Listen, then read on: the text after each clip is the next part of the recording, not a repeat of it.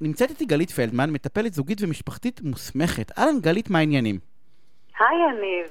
וואי, תשמעי, הייתה לנו שיחה אתמול, אני חייב לשתף, אני חייב לשתף את אבל המאזינים. רגע, מה זה תוכנית סכסוכים? אני לא הגעתי למקום הנכון. בטח למקום הנכון, מה זה, אנחנו הולכים עכשיו לריב? לא אני ואת לריב, אבל תק- תקשיבי, אל ת... אה, אני אה, עוסק הרבה מאוד בזוגיות, אחד, זה מעניין אותי כי גם אני בזוגיות, ושתיים, אה, זה אינטראקציה אישית.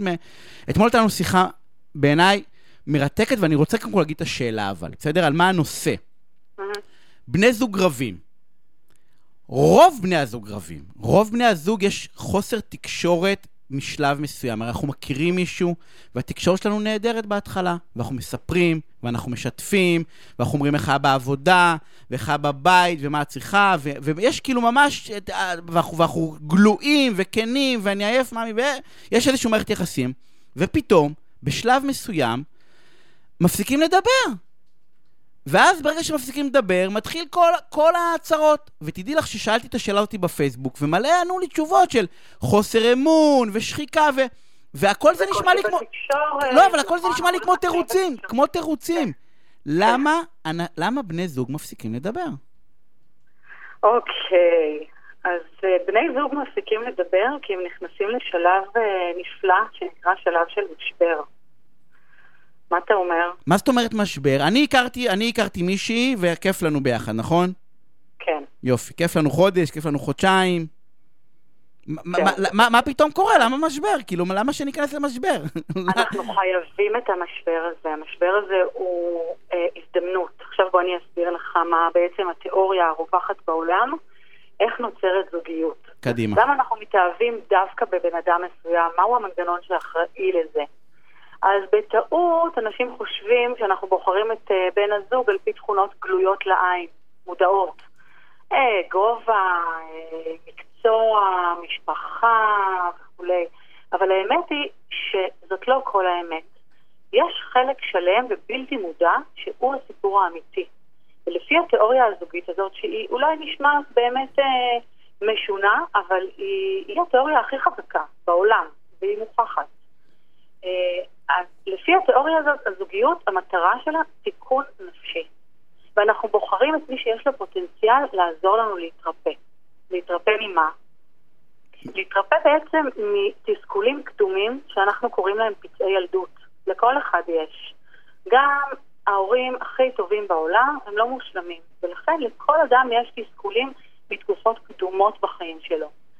ומה עושה התת-מודע שלנו? התת-מודע שלנו עוזר לנו ומכוון אותנו לבחירה מסוימת של בן הזוג הספציפי שיש בכוחו לעזור לנו לרפא, או לפחות להרגיע את הפצעים האלה. אז, אז, אז מה קורה? אבל אני, אני הרי מכיר מישהי וכיף, וכאילו יש זיקוקים, וההתאהבות כזאת היא נורא נורא גדולה. אז זהו, הזיקוקים זה עדיין לא הריפוי, אוקיי?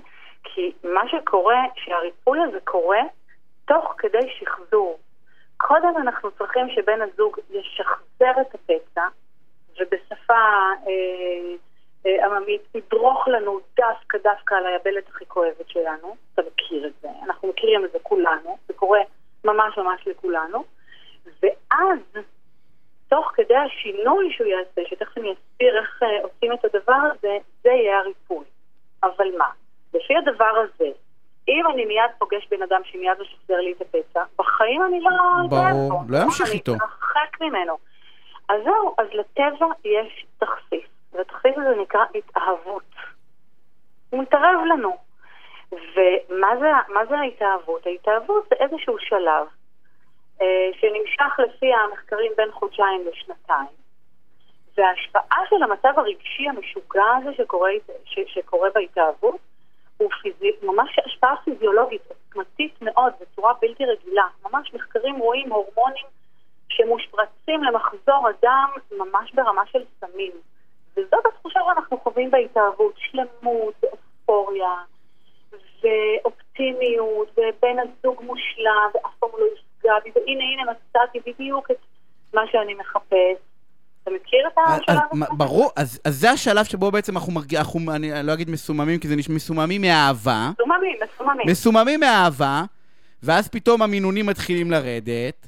אז ו- קודם כל אנחנו מסוממים מאהבה. מה התפקיד של השלב הזה? למה הוא קרה? היינו צריכים להידבק קודם. היה צריך לקרות קשר, נכון?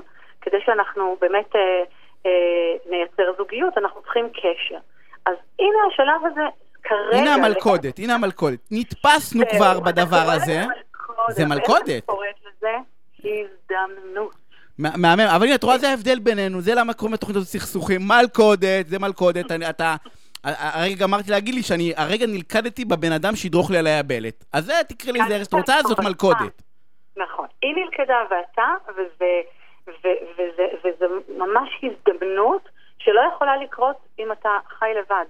אתה צריך את הפרטנר כדי שיקרה הדבר הזה. ומה קורה אז? לאט לאט באמת הסמים האלה מתפוגגים, וההתאהבות יורדת, ואז פתאום אנחנו רואים כל מיני דברים שלא ראינו קודם.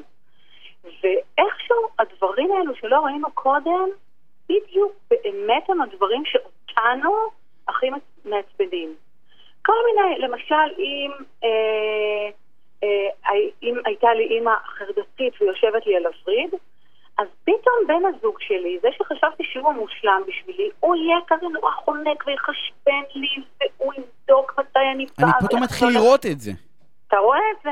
או אם למשל הסיפור שלי הוא נטישה, או היעדר נוכחות הורית, אז דווקא בן הזוג שלי הוא יהיה אחד שיש עובד שעות ארוכות, יש לו תחביבים, יש לו חברים. איך קרה הדבר הזה? אה, וכך הלאה. כל, כל, כל אה, בעצם... אה, כל זוג, כל זוג עם היבלת שלו, ובעצם אחרי התקופה הזאת צריכים להבין. כי אמרתי לך, כל מה שנשמע לי, כי נתנו לי המון המון תשובות של פחד ואמון ו- ושחיקה והמציאות, ו- והכל זה זה תירוצים. נכון. אחרי התקופה של ההתאהבות, כל, רוב האנשים, אני לא אגיד כל האנשים? רוב המוחלט של האנשים צריכים לדעת שוואנס הם לא יטפלו ב, ב, בתיקון הזה, אז הוא יתקן אותם בדרך החוצה מהזוגיות, בצורה כזו או אחרת, הוא יהפוך אותם ללא מאושרים. נכון. ובאמת חלק מהזוגות, לצערי הרב, מגיע למדרגות הרבנות. וחלק אחר פשוט לא מאושר, דרך אגב. מחקרי עושר הרי מראים או חלק נכון, או שגדול לא. מאושר. נכון, פשוט ממשיך לחיות ככה במאבקים וסכסוכים כל החיים, או פשוט בחוסר עושר או בריחוק. ובעצם הם לא מבינים שהנה עכשיו מתחילה ההזדמנות שלהם. מה הם רואים? הם רואים, וואו, הייתה פה הונאה.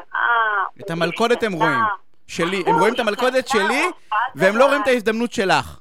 והם לא רואים את ההזדמנות.